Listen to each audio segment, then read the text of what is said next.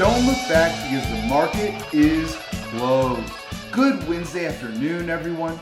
Tyler Herriage here with you for today's VRA Investing podcast. Well, we got a bit of a pause for our markets today, which makes a lot of sense here. If you've been tuning in with us, you might have noticed that Kip has been doing most of the podcast recently. This is my first one in about a week and a half. Uh, we're working on some great projects for y'all right now, but I'll be back uh, on the podcast more often here soon. But again, it makes sense today. Uh, have you tuned in with us here for a while? We've always joked that Kip always seems to get the big up days, uh, new all time highs kind of days, where I get the sell off kind of days. And today wasn't necessarily a sell off, but we did get a pause in our markets today, so it makes sense that I've got the podcast today. But it's also not entirely unexpected here. Also, if you've been tuning in with us, we began alerting a couple weeks ago that our markets had reached overbought conditions, really going back further than that, as our markets had hit overbought conditions on our short term VRA momentum oscillators, and now we've gotten to overbought conditions on our longer term VRA momentum oscillators as well. So, not a huge surprise. Uh, I'll get into more of that here in a minute today.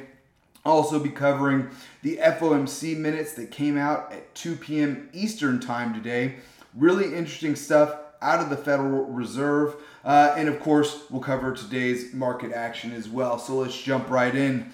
Again, our markets are at overbought levels here. We're seeing it from big names, our major sectors as well. And this is typically about the time that you start to expect a bit of a pause. Going back to the beginning of the bear market, it was really our short term momentum oscillators that were telling us and, and ringing true month after month that once they reached overbought on the short term indicators, it was time for a bit of a pause. Now that our markets have managed to kind of break through those resistance barriers and have a great run uh, that we've had now since you know the middle of June, the bottom for the bear market.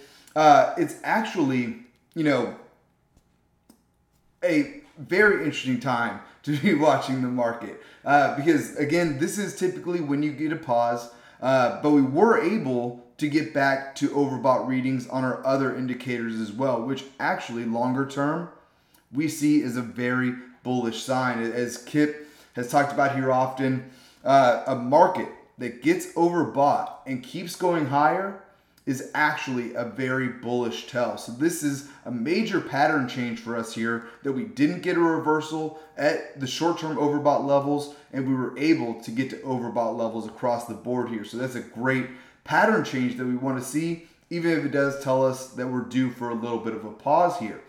Now, that being said, when we say a pause, that doesn't mean that we're looking at this as a time to sell. Maybe if you're a day trader, this might be an indicator that you want to get out and, and, and you know try to time the market as best you can. But for most people, this is a time for patience. Not a time to be, you know, fire selling positions. It's a good time to hold, wait for these overbought conditions to alleviate, and then begin adding to those positions again. So just a hold here, uh, not a major sell signal, but we've just seen it uh, recently from this market that really looks like it has more room to run. It doesn't show any signs of slowing down. And I'll get into Kip's conspiracy here in a minute as well, which is another great reason why we see this market heading higher. I'll cover that here in a minute. But again, now is the time for patience. Uh, and we say that as well because this market has been so unloved. If you look at volume on our major indexes and sectors, you can see people aren't exactly rushing back into stocks here. Some we have extremely high levels of short positions right now. Again, another signal telling you that this market is unloved. And as contrarians, that's exactly where we want to be. We want to take the opposite side of that, and as we get out of these overbought conditions, be adding to positions while others are calling for a crash here. Uh, the doomsdayers have gotten it wrong time and time again. If you go back to the beginning of the U.S. stock market, every bear market has been followed by an all time high. So we don't see that pattern changing here. Um, and then, so looking now to our Fed positions on the day, we are starting to see these headline fears from the markets starting to ease, right? Inflation starting to show signs of slowing down. You see it everywhere from gas prices to the housing market, commodity prices. Across the board, we're seeing inflation levels cooling. That is telling us that the Fed rate hikes and jawboning the market lower has worked at least to some extent. Uh, and now the Fed is starting to change their story here. Today, the FOMC minutes came out again at 2 p.m. p.m. Eastern Time, and we saw that multiple Fed members are starting to express concerns about the Fed tightening too much. That's good to see.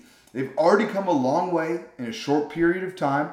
So if they can at least seem like they're taking their foot off the brake a little bit here and do what they say they're going to do, follow the data to see if their policies are having the effect that they're looking for, that's exactly what we want to see from the Fed.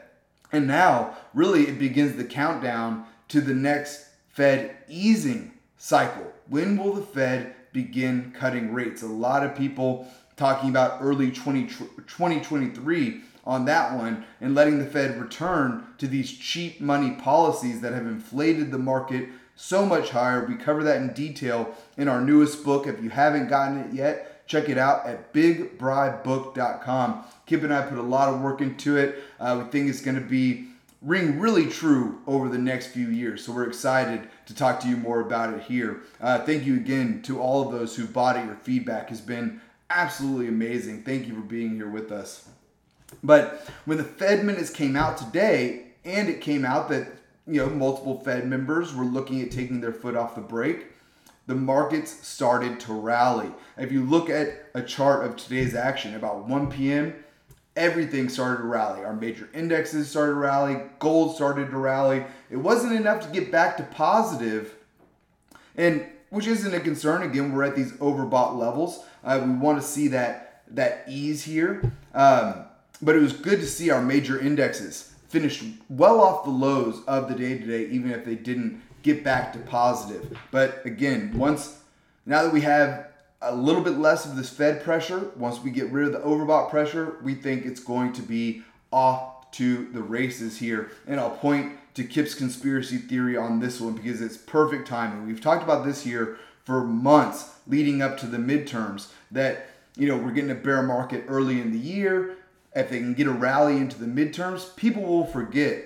all about the bear market that, that they just went through. And with the way things are going, and last night, right, Liz Cheney getting absolutely demolished in her primary election, you can guarantee that the Biden administration is watching this and they're going to be calling in any favor they can to the plunge protection team, the Federal Reserve, anybody to get this market higher into the midterms. We're seeing their establishment candidates just get absolutely crushed. The America First candidates are winning in the primaries. So if they want to have any chance of slowing down the Republicans' momentum into the midterms, a booming stock market and easing inflation, or at least, you know, even if they manipulate the data, uh, will help them out a lot. Really, their only chance of not getting a very big red wave going into November. So we fully expect that this melt up will continue after we get out of overbought territory.